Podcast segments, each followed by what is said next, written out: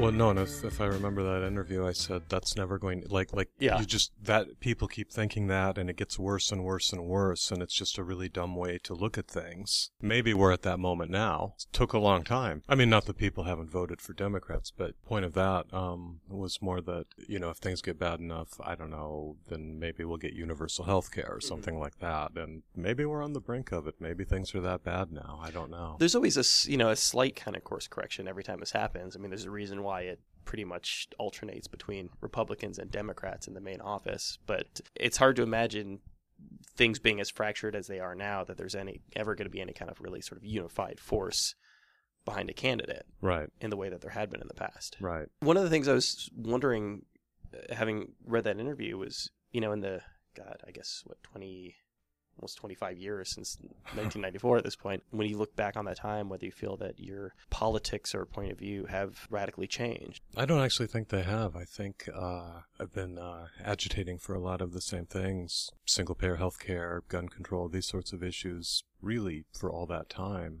And on some of that, I feel like there's maybe it's a reaction to Trump, maybe people are just fed up, but you know, the, the younger voters, the, the Democratic Socialists, the uh, that movement that's coming along, people are really starting to view these things as possibilities that could happen in a way that they just didn't 25 years ago. I mean, it feels like there's always some sort of you know undercurrent happening, but do you feel like it is radically different from that standpoint that people are taking it seriously in ways that they hadn't in previous you know years or decades?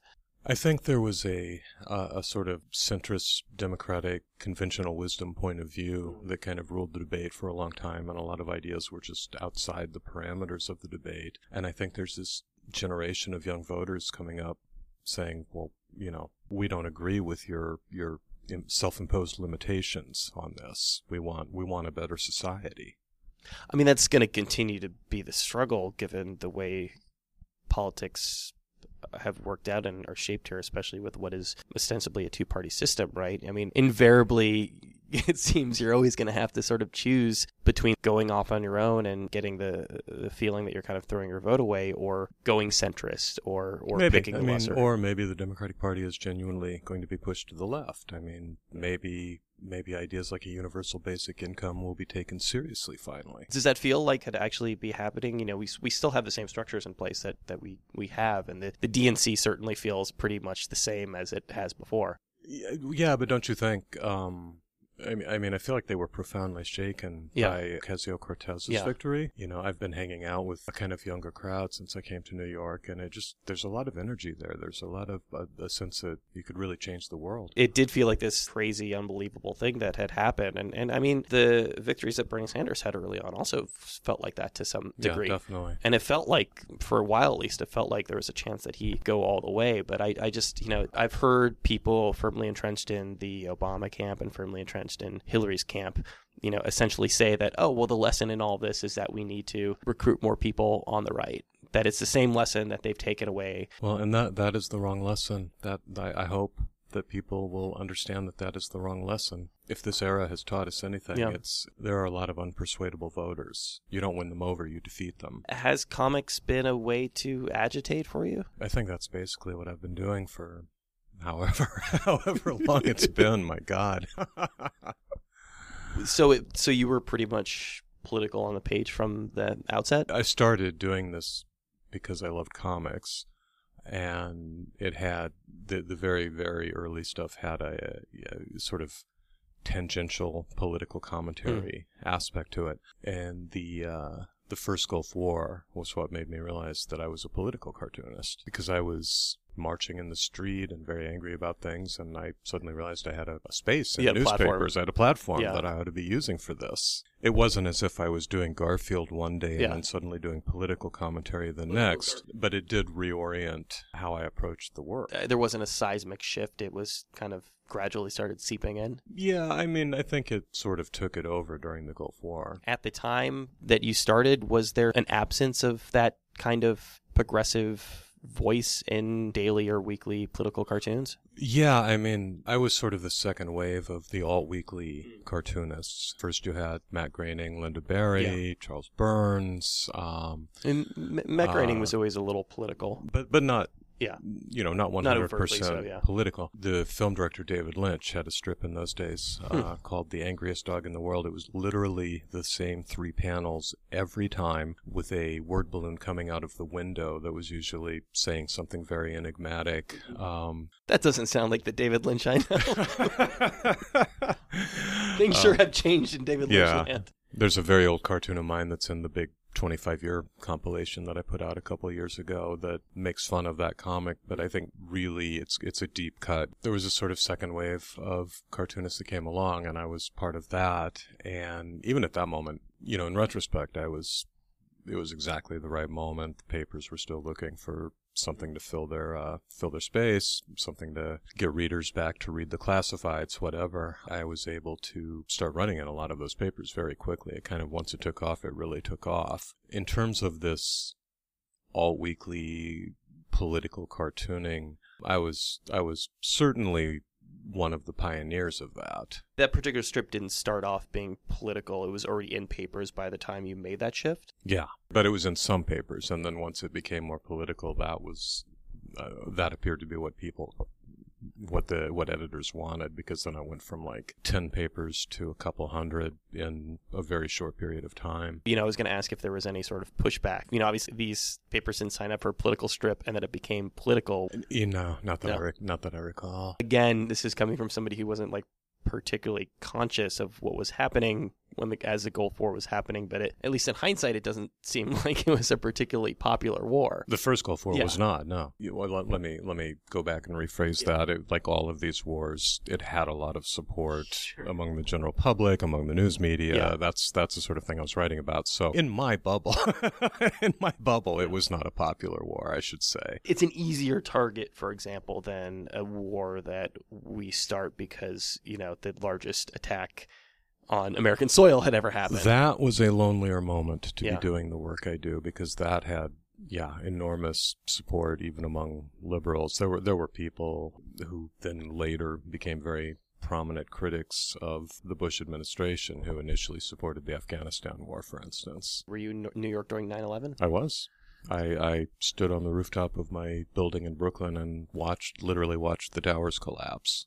So once you've internalized what's happening and at some point you do have to get back to the strip, you must be pretty trepidatious when you do approach the topic or, or sort of get back into political commentary at that time. I mean, that's an extreme example. I mean, I, I have to sort of figure out what's happening and what I want to say about it every single week. That was just uh, a very extreme example of that. But it was really clear, really, really quickly that we were about to head into a period of stupid jingoism that we were really about to go off the rails so it was not it was not that difficult the difficult thing was uh, i mean this was pre-social media but I had a blog and email and all of that, and I got a lot of lot of negative pushback on my work, and especially those first couple of months right after 9/11. I think it's pretty much universally accept that the Onion had a smart and good approach to it afterwards. When something like that happens, what was your approach at the time? Boy, I should have reread some of my own work to prepare for this. I have the worst memory for it, but I, I, I, just, I mean, that must have been a pretty I- defining moment for you. I yeah, I mean, I started retaliating, starting the war in Afghanistan. This this all came in very quickly. Yeah.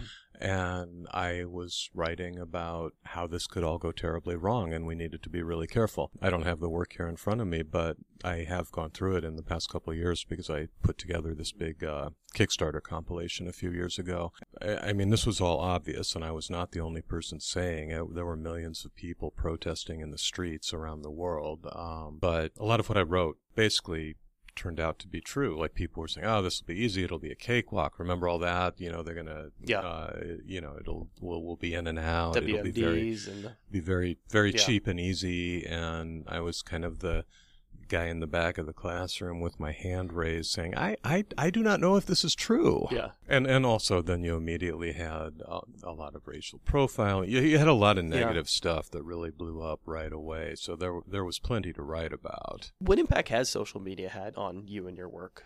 good and bad. I mean, a, a torrent of feedback can be an exhausting thing, and and I don't I don't actually engage with Facebook very much. Somebody else, I have a Facebook page that somebody else post cartoons. I actually Yeah. don't even know what's on it, but I'm on Twitter all the time, uh, and I like it. I mean, it's a it's a constant source. It's a self curated, constant source of information and insight. I have made a lot of people, a lot of friends that are now real life friends as a result Mhm. of uh, uh, being on Twitter and getting to know people there. So you know, it can be a a, a hellhole. It can be exhausting and and there's always that uh, that mob attack thing that happens. But overall, you know, if you'd asked me this two or three years ago, I might have had an entirely different uh, answer. But overall, I I have found it to be very useful and in many ways a positive uh, force in my life and in my work. you know, moving to the internet as a platform, obviously that's going to drastically change your, your audience and, and your reach. Well, yes and no, because, uh, and this is the thing I've noticed since I moved back to New York. You know, when I lived here in 2000, I was running in the Village Voice. Uh, everyone in a certain demographic read that paper. I never had to explain who I was. Online, you're competing with everything. You're competing with, you know, the Colbert Show and all the writers. And, and I actually should say one of my friends is a writer for Colbert, and I'm not disrespecting this. but uh, But you're uh, competing with, in some cases, some very good things. you're competing with very good things. Yeah. You're competing with you know places that have staffs of writers. Uh, you know, uh, you, with, you Yeah. know, tons of people uh, all putting together their best ideas. So it's like uh, before before this before this was so big. You know, there was more room in kind of the margins. There was more room to Mhm. to be well known at a lower level. And now it feels like everything is competing with the biggest thing on the internet at all times and it's actually it's just it's much harder i think i i, I, I guess I f- my reach is broader but shallower it feels like Yeah, and that's sort of what I was getting at is that, um, you know, uh, you expect a certain, not homogenous, but you expect a certain audience from a lot of from people who are picking up like alternative weeklies, for example, and especially in again for the most part the um, alternative weeklies that decide to pick you up, right? They Right. they know who their readerships are, right So, um, to a certain degree, you anticipate that people who are going to kind of come across this organically in print are people who are going to be, you know, relatively like-minded. simpatico Yeah, exactly. Um, that's what changes when you go online, right? Is that uh, the, people who share things aren't always sharing things because they think it's good or saying, "Hey, check this thing out that I agree with." yeah I, I mean often they are sometimes they're not um but yeah no it's it's uh you're reaching a you're reaching a broader audience you're reaching often a, an audience that um you know, I may I may be writing about something that feels like a basic understood fact in the world, Mm. and you're reaching an audience that it's, you know, there will be someone that it's the first time they've ever heard this idea, and they can't believe that you're talking about it. You know, things like that. Does that impact the the, the strip or, or the way you do it? No, I, I, um, that sort of thing I just ignore. Uh, what I, what, I, I think the struggle, um, is to try to figure out, because, you know, when you're online a lot, when you're on social media a lot, you, you, you have to keep in mind that not everyone is, you know, Yeah. journalists and cartoonists, you know, we, this is a lot of what we're doing, but that's its own bubble. So something that may just be you know the most popular uh, uh, joke or, or reference on Twitter any given week. Mm. Um, you always have to try to figure out can I reference this? Is anyone outside of this bubble going to understand what Yeah. I'm talking about? How much do I have to explain it? Um, more and more people generally tend to understand these things. They they will bubble up from Twitter and then work their way into the real world. I mean, we have a, you know, our president is is an internet troll right now, so uh, people are paying more attention. He's basically a GamerGate character. no, he totally is. I mean, it would not surprise me if he was, you know, on 4chan under some Just shit uh, just shit posting under some. Uh, uh, you know Don alias. Jr. is. I mean, you've Oh, seen Don oh, Jr.'s Instagram. question. you know that he's on message boards shit yeah, posting yeah. all the time. But you know that stuff has now GamerGate. People didn't take GamerGate seriously, but now we have a GamerGate president. Uh, I have a friend named Anna Merlan who wrote an article about this a few years ago. Uh, just you know, people choosing someone to dox and then sending a thousand pizzas or whatever, or swatting, for instance, where they they will call in they were a, a hostage crisis, and you know people can. And there's an example right there. I say swatting, and I'm thinking, do people? But but that's a common term now, right? Well, Um, everyone I can guarantee you, everybody Everyone listening, to this, will know. but yeah. but I mean that's the sort of thing I have to think about when I'm writing in Yeah. the cartoon. If I throw out the term swatting, is that going to be understood widely? I mean, the flip side of that though is that everybody has Google, Yes, so of everybody course. can And cross-reference. yet you would be amazed at how often people write me asking to explain something when you know there used to be this great You website. said I would be amazed, Tom. You said I would be amazed, but as somebody who works for TechCrunch and h- whose handle is connected to every story that I write, it's clear to me that 99% of the people just read the headlines. There, there used to be a website uh, called Here, Let Me Google That for Yeah, you, yeah, and you could send someone a link. Yeah. That's kind of a smart ass thing to do. Sure. I, I, um, but anyway, so uh, this article that this friend of mine wrote about uh, uh, doxing and all of that, P- local police departments didn't understand it a few years ago. They didn't. They they would say things like, "Well, just turn off the internet." We can't turn off the internet. It is the primary Yeah. communications network of of the. Like, it why is would you how- take nude pictures if you don't want them on the internet? no, internet? yeah, um, and and I hope more and more people Yeah. are starting to recognize that the internet is a is is just where human beings interact. It's not some magic. It's not some video game. It's not some magical fantasy land that has no uh, uh, relevance to the real world. Um, you know, it is I, I, arguably why Donald Trump is president. the fact that everybody has a platform, the fact that it, that everybody is you know a comedian, and the fact that that we have a president who is on an abstract level very funny.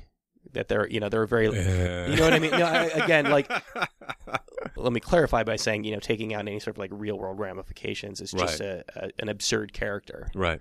Um, does that th- does that make you up your game? I mean, that was this was the whole thing, right? The whole the whole debate about him coming in about whether you know it was going to be a boon for comedians, but the fact of the matter is, like, nobody wants to read you making a a joke about his weave. So satire um, is the art of taking things to the the most absurd extreme in order to make a point. And the problem for cartoonists and comedians is that we are living in the most absurd extreme. It it is really hard to come up with a ridiculous scenario Every day, that is more absurd than what happens every day. So that's the constant challenge. He is not. He is. He is an anti-boon for for humorists. I had a. It was much. It was much easier and much more interesting for me during the Obama administration. I had many critiques from the left of of what Obama was doing. I had critiques of the drone war, the kill list. I had critiques of the surveillance state. These were interesting things to write about, and and they were provocative and challenging things to write about.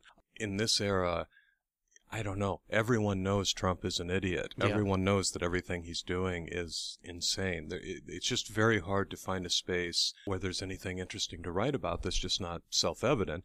Um, it's also, it's just the overload of it is exhausting. It's like uh, you're in a restaurant, you ask for a glass of water, and they bring out a fire hose and blast you in the face. You know, it's it's just it's too much. one of the many upsides of having uh, an Obama in office versus having a Trump in office, from I suspect your standpoint, is the fact that I would be concerned that again, you know, things being as siloed as they are, and even prior to that, everything being ear stripping and um, like as you said, you know, sort of simpatico papers, is that perhaps you worry about preaching to the choir too much or being a part of an echo chamber, but you're you're providing an, a valuable service when you're critiquing a Democrat from the left. I mean, because you're speaking to those people who, you know, let, us be honest, Obama was was worshipped by a lot of people, and in some cases, oh yeah, no, a lot so. of people got very people got very mad at me every week for the things that I wrote in those days. But I felt I felt that it was an important thing. I felt they were important things to write about. I recently spoke to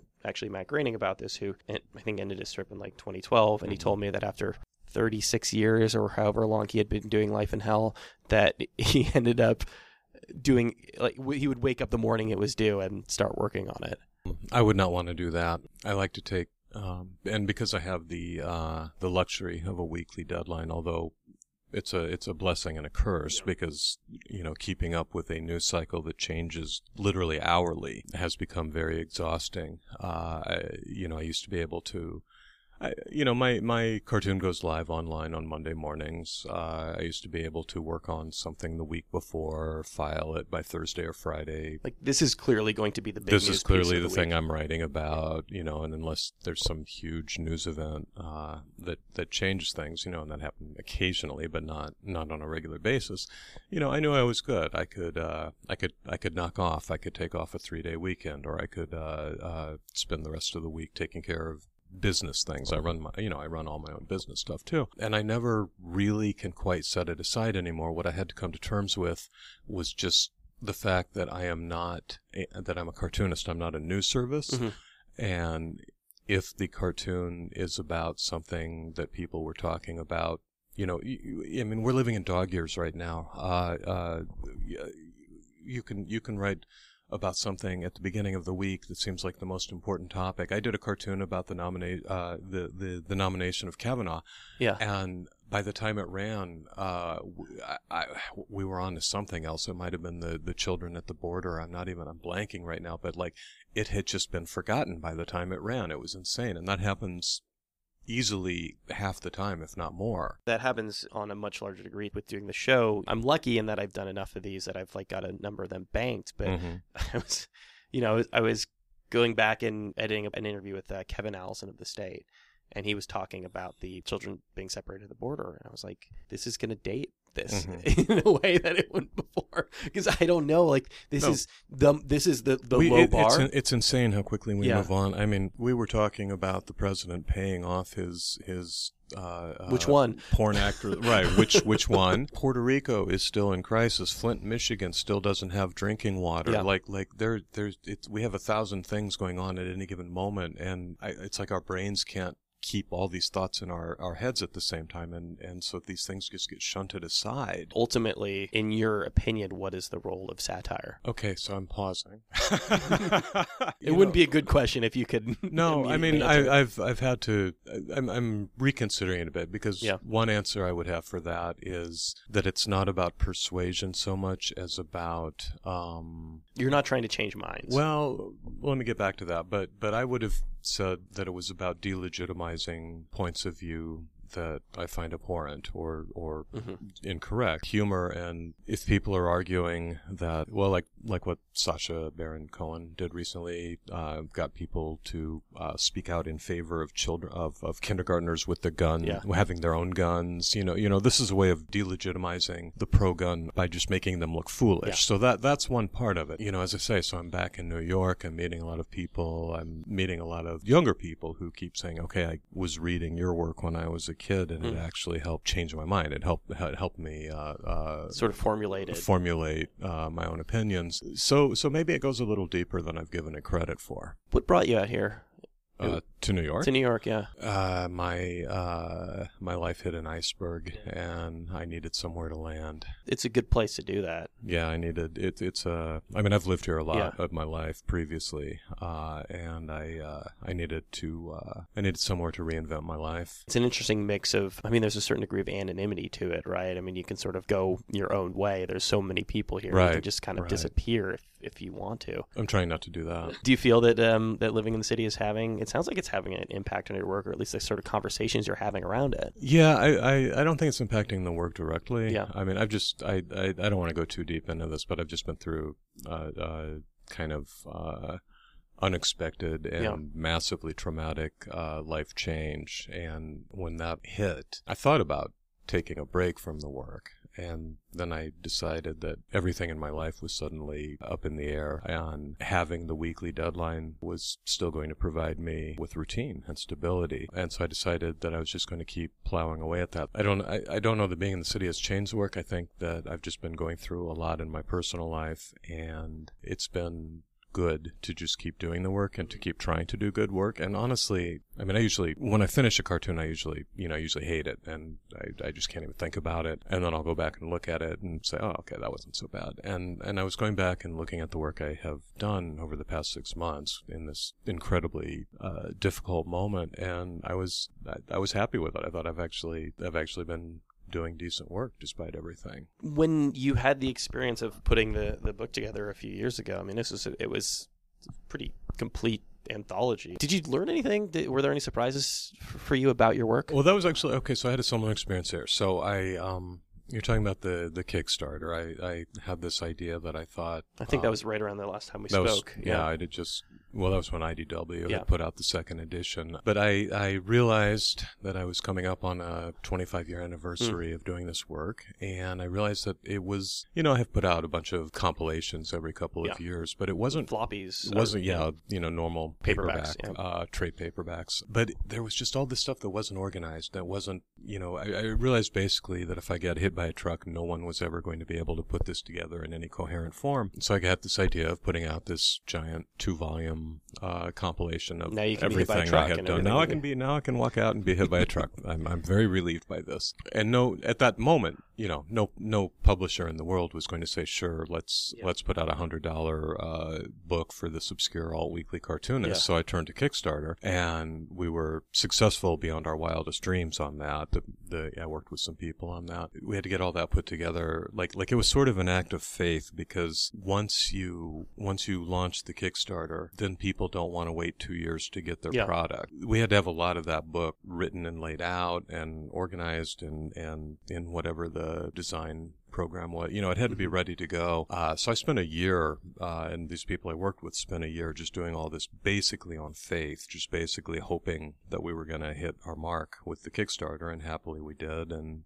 and it all worked out. And i so i spent a year going over you know literally my life's work and I had the same response, uh, uh, similar to what I was just saying a couple of moments ago, that I, I went back and looked at it. I kind of approached it with great trepidation. I thought I might have to like burn everything to the ground and salt the earth and never look at it again. But it felt like good work. It felt like I hadn't been wasting my life. And that was, that was, um, that was a good, a good way to come out of that process rather than looking over and thinking, Jesus, this is all terrible. I respect or at least understand why a publisher would be a little wary of that. Not only just because of the, the, the size of it, but because like, it's a 15 pound book. yeah, but, but but even but beyond that, beyond the sort of herniated discs, the fact that comedy doesn't always age well, and political comedy especially, you know, does, doesn't Right, always age right. well. Did, did you find that that wasn't necessarily the case going back? Well, I added a lot of liner notes um, to explain things that maybe didn't make sense if you didn't live through it. Do you find though that your personal life does have a, an impact on it? I mean, it seems like you're you're pretty good at sort of like keeping those your work and your life separate. Yeah, these feel like separate things to me. I think we spoke about this a little bit the last time we talked. Um, you know, you do tend to insert yourself in there a bit. I mean, the penguin is kind of a, an avatar for you. Yeah, definitely. The parts of myself that I'm inserting into Yeah. the cartoon are You my are my Tattoo on your arm now. well, that's that's a. I have a tattoo of of Sparky the Penguin that was uh, a result of the Kickstarter because we had to raise. I, I may not get these numbers exactly right, but we had to raise, I think, eighty thousand Yeah. to publish the book, and I thought maybe we would limp across the finish line, and I was not going to make any money myself. I was going to make sure the team got their money, but I was going to forego my own profit. We hit, we hit, you know, if we just hit this, all I wanted to do was get the book published. So that was my expectation. So at some point, I thought, oh, I'll just put up this silly stretch goal. If we hit a quarter million, I'll get a new tattoo. And I already had tattoos, so this wasn't completely ridiculous. But I did not think we were going to hit a quarter million. But we closed out over three hundred thousand, and so I got the tattoo. it would have seemed too lame not to. I mean, obviously, when you're the author of the strip, so there's going to be a piece of you in every one that you do. Why is it necessary to sort of have this stand in to, to sort of speak directly to the audience in that way? Okay, so I think that is uh, uh, that was an early result of the format of the strip. Mm. Uh, you, you know, the the artwork and a lot of the approach, a lot of it is based on mid-century advertising and the Clip the art e. clip art e uh, ish, and it has that voice, that sort of gosh, uh, is it? Yeah, or it did have that voice. Yeah. I mean, it has changed a lot, especially in the current moment. But it had this voice of gosh, isn't everything wonderful? That sort of thing. So what I found was that I was kind of often writing in in the double negative in a way that I was sort of trying to say what I was really trying to say with these characters who were saying the exact opposite. So being kind of ironic. Yeah, but with the characters presenting their their their beliefs completely sincerely. It is kind of almost a Colbert approach in a sense. Right, exactly. And at a certain point, I, I just wanted a character who broke format and spoke direct and said directly what Yeah. I was trying to say. And the penguin thing was kind of random. I'd always doodled penguins as a as a kid, as a budding cartoonist, and so I just kind of threw in this character who uh, looked like he had wandered in from some completely different cartoon. There have been gradual tonal shifts over the years, but it's interesting you say a lot of that went out the window with the current moment, which I, I, I suspect you mean largely sort of the Trump era. Exactly. Insofar as you can put a finger on it, obviously being right in the middle of it, what what is the tonal shift in the strip that you've seen? Um, I may be too close to it to explain it exactly, but I feel like I don't have that. Gosh, everything is. You know, I feel like I don't have that generic Republican saying everything is great. I feel like Yeah. there's more nuance to it right now. I mean, I have my guys in my MAGA hats who are who are saying, "Oh, yeah, this is great because we're going to own the libs and and who cares about anything." Those characters are not saying everything is great because they they support everything. They're they're, they're saying everything is great because it pisses off the liberals, which is basically Trump's only guiding philosophy and his supporters only guiding philosophy as far as I can tell. And my sort of generic Republicans, I, I think in real life, generic Republicans are a lot more queasy about Trump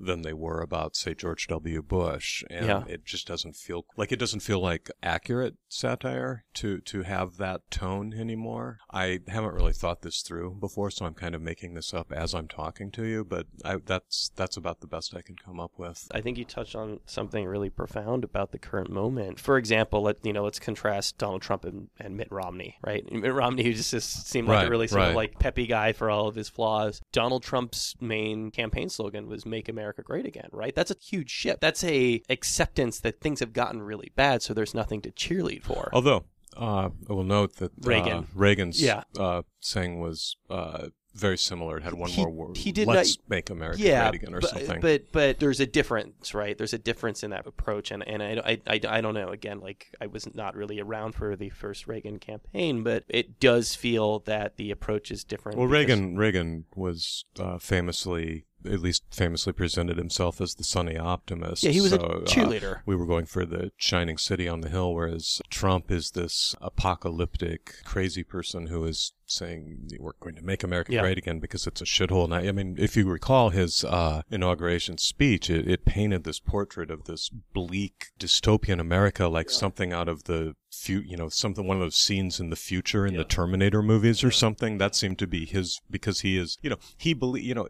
I don't know. This man has access to more intelligence, you know, in the information sense, not not in the brain sense, but he has more intel than anyone in the world, and he gets his information from Fox and Friends, and he genuinely believes, I think, that ICE is keeping America safe from the scourge of MS-13, which is devastating America. I mean, you know, you're just it is like the drunken guy at the end of the bar who only watches Fox News, except he became president. I mean, Trump famously doesn't drink, but he has that mentality. Yeah, I remember the phrase "dry drunk" being tossed around a lot when George W. Bush was in office. There was sort of a sense of that. I feel like having all the alcoholistic Well- tendencies without being an alcoholic. Yeah, I, it's probably, I don't know if I can talk about these things, but there are certainly rumors that Donald Trump partied heavily in different ways in the, in the uh, disco era. And I have noticed that every time he comes back from uh, Mar-a-Lago, he's very peppy for a few days. He does so sniff a lot, doesn't he? he does. I am just making an observation. I am not making any claims. I, I, it would be so hard to get sued for saying something negative about Donald Trump at this point. We all sort of talk about how we have to sort of unplug. I've been a, a news junkie to some degree off and on, and I've started meditating and like and running and drinking like wheatgrass and all these things, and Mhm. and part of that is like try, is trying to unplug for my own sanity from from time to time. I don't have the luxury. That-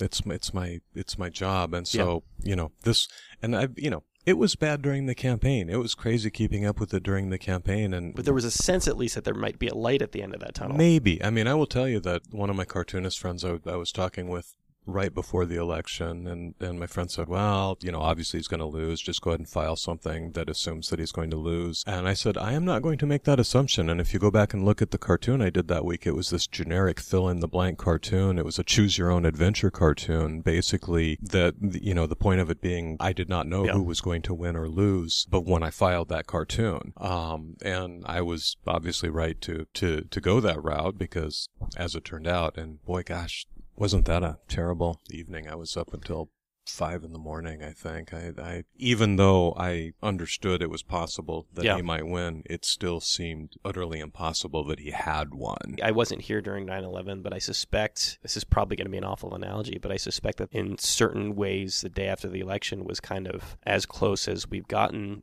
since then because there was just this pall in this city walking around. I was up in Connecticut then, but everyone I know says that, yeah, there was just sort of a, exactly. But, you know, so I have been dealing with Trump and especially once he was elected and, you know, that year was one of the hardest years as a writer that I've ever had. And then my, uh, my personal life kind of underwent a, a negative change that I wasn't anticipating. So it, it has felt like the world has been on fire and my life has been exploding and it's it's just like there's no respite. You're not alone in that and it's really sort of it's hard to to divorce those external forces. I mean I find you know I find that in my life things tend to to domino and, and things tend to sort of cluster with negativity. You know, I'll lose my job and then go through a breakup, and some of it's sort of self fulfilling and some of it touches on one another. But I think part of what's made this living through this time so difficult for people is that they're, aside from like the Cortez election, like there have been very few bright spots, and there's very few things that really point to a possibility that things could get better. It just sort of feels like well, it has felt that way for, for this period of time. Now, now we're hope now everyone is hoping that at least uh, Democrats will regain some power uh, in the midterm election, and the balance of power will shift somewhat. The impact that the internet has had on us is so profound that things will never be the same. And I'm not saying they're always going to be bad, but they're never going to be quite.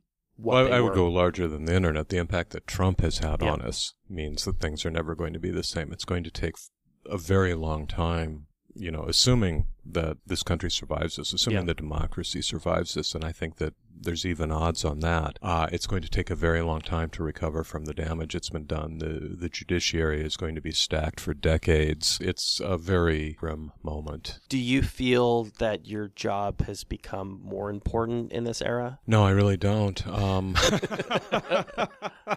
as I say, I feel like there's only so much to point out. Everyone sees what's going on. None of this is hard to understand, but I still believe in what I do. I mean, I compare it to a drop of water. Like any individual drop of water doesn't matter that much, but collectively can have a lot of impact. The role to me is very clear what impact you can have when a Democrat is is in office is sort of like again pointing out the profound issues with these people, these And, and for instance, one thing I Yeah. often pointed out um, was okay, getting back to the kill list and the Yeah. the, the drone, Drones, the extrajudicial assassination program. People would say, "But you know, we trust we trust Obama. This is fine. We believe in Obama." And I was saying, "But you don't know who's going to have this power next. You don't know what this precedent that you're setting will lead to. You know, we don't even hear about it anymore. But I assume that Donald Trump has continued this program." I think you tweeted something about that, and somebody responded that it's, Yeah. it's actually gotten worse, but Yeah. things are so crazy that that we're not even paying it. attention. Think about this: Donald Trump is in charge of the drone assassination program. Like Yeah. we could have shut that down during the Obama administration if people had been willing to challenge Obama on it. And and I mean, people were, but you know what I mean. Like it, it could have stopped there. It could have ended there. We did not have to. We collectively, this country, did not have to set this precedent of this insane extrajudicial power for the executive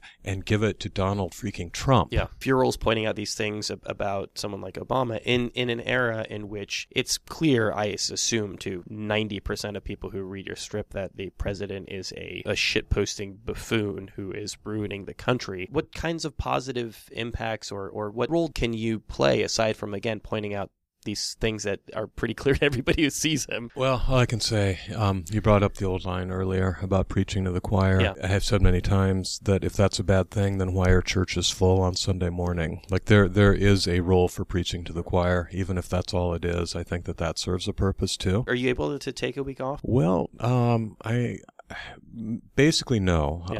Um, I am actually going to go on vacation uh, in a couple weeks, and at this point, I think I'm just going to run some reruns. I think I'm going to go. You know, I've got a very deep archive at this point. I think I'm going to find some old generic cartoons and give myself a break. Previously, I would always, you know, get Yeah. ahead on work, but the idea of getting ahead in this news cycle just seems ridiculous. Like I can't possibly know what's going to happen. You know, I could try to get ahead on the work and, and we could be in the middle of some, I, I can't even see here. Here's the problem. I'm sitting here trying to think of the absurd scenario that's more ridiculous than anything that might really happen. And I can't do it here because who the hell knows, but we could have, um, He hasn't kicked a dog yet. you know, he, he could go out in the middle of uh, Fifth Avenue and shoot someone. Yeah. Okay, it's just it's it's hard to to do that, and I think I'm just going to cut myself slack for like the first time in 25 years and just run a couple of Yeah. Yeah. older cartoons and take an actual vacation. I can speak from firsthand knowledge that getting back to this this um, conversation that you had with yourself when you were moving here and whether or not you know you're going to take a break from the strip. At, at a very transitional moment in yeah, my life. and and, sp- and speaking as somebody, you know, I, I used to do I did a comic site called the Daily Crosshatch for a number of years, and I started a job and we put the site on hiatus, and that was it. Yeah, that that was part of the that was part of that um, thought process too. I thought that if I took off Yeah. Three months or six months, I wasn't sure I was getting my job back, and my job is really tenuous as it is. I still get a lot of income from print. Papers are dying. But it's also just sort of hard to get back into the routine once you've been out of it for a little while. Oh yeah, that too. But I'm just saying, I'm Yeah. I'm kind of holding on by my fingertips as it is, and I'm not sure that taking a bunch of time off was. I'm not sure I would have come back from that. I talk to a lot of people who do daily and weekly strips, and a lot of them, you know, like Bill Griffith is a good example of this, and and he actually has since sort of fulfilled this in recent years. But um, there's this desire to do something like a little bit more long form or Mhm. more sort of more cohesive narrative. Do you have the the bug to do that? I don't know if I have the bug. Um, but I think about it. I, you know, as I kind of keep alluding to talking around, um, but I've been in this kind of awful moment in Yeah. my life and, uh, I, I decided at the beginning of the year very consciously that the main thing I was going to ask of myself was to continue the weekly strip, was to keep hitting my deadline. So I haven't, I, I've been dealing with just a ton of crap Yeah. and, uh, I, I haven't really had a lot of extra bandwidth for any any other projects or anything bigger. Uh, You know, I may at some point do something autobiographical because I this this stuff I'm going through. You know, most of the really important graphic novels have come from some sort of really interesting personal story, like like Derf's uh, uh, Mhm. thing about Dahmer Yeah. or Alison Bechdel's book. And all, up to this moment, I didn't feel like I had that story, and now I kind of do. It's just a question of of how to tell it without people getting hurt in the process, because it's a it's a divorce situation. It would have a lot of. It's hard to know how much I can talk about without Yeah. um uh damaging people that I don't want to damage. And let's be honest, I mean, i if you were out of it, you would know that you're you're not out of it yet. Oh, nowhere near. So you need No, no, I Distances. I can't. I'm I'm I'm Yeah. in the middle of this thing. I don't have any distance on it. Is the strip still fun for you? Is it still enjoyable? It's uh I don't know if it was ever fun. it's work, man. It is satisfying. It is still satisfying to do work that I'm proud of.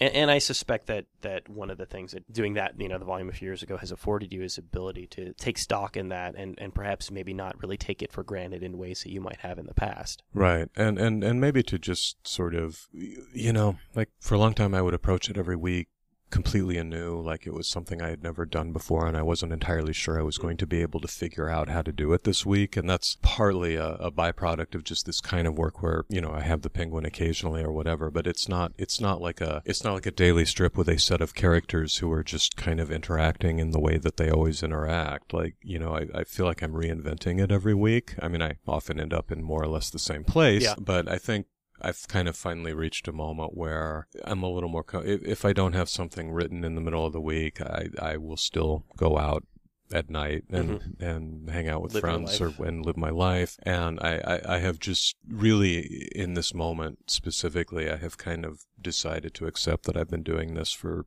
27 years or so, and that I'm probably going to get something written by the end of the week. But it doesn't feel like going through the motions. I it does not feel like going through the motions. It's just been a rough fa- it, it's been a rough patch and it's it's it's been hard to uh it's been hard to focus. So the work might the new cycle aside, the Yeah. work might stretch into the weekend sometimes in a way that it never would have before just because I'll have days where my brain is just not working. That consistency, having this thing that you have to come back to, that must be keeping you sane. Um, you know, that and other things, but you know, um it's it's good to have and, and you know, like there's I have an audience. Like I I have I, I, I get quite a lot of feedback. I get quite a lot of it it, it is it is a uh, it is one of the ways in which I'm rooted in the world at a moment when the ground beneath me just gave way.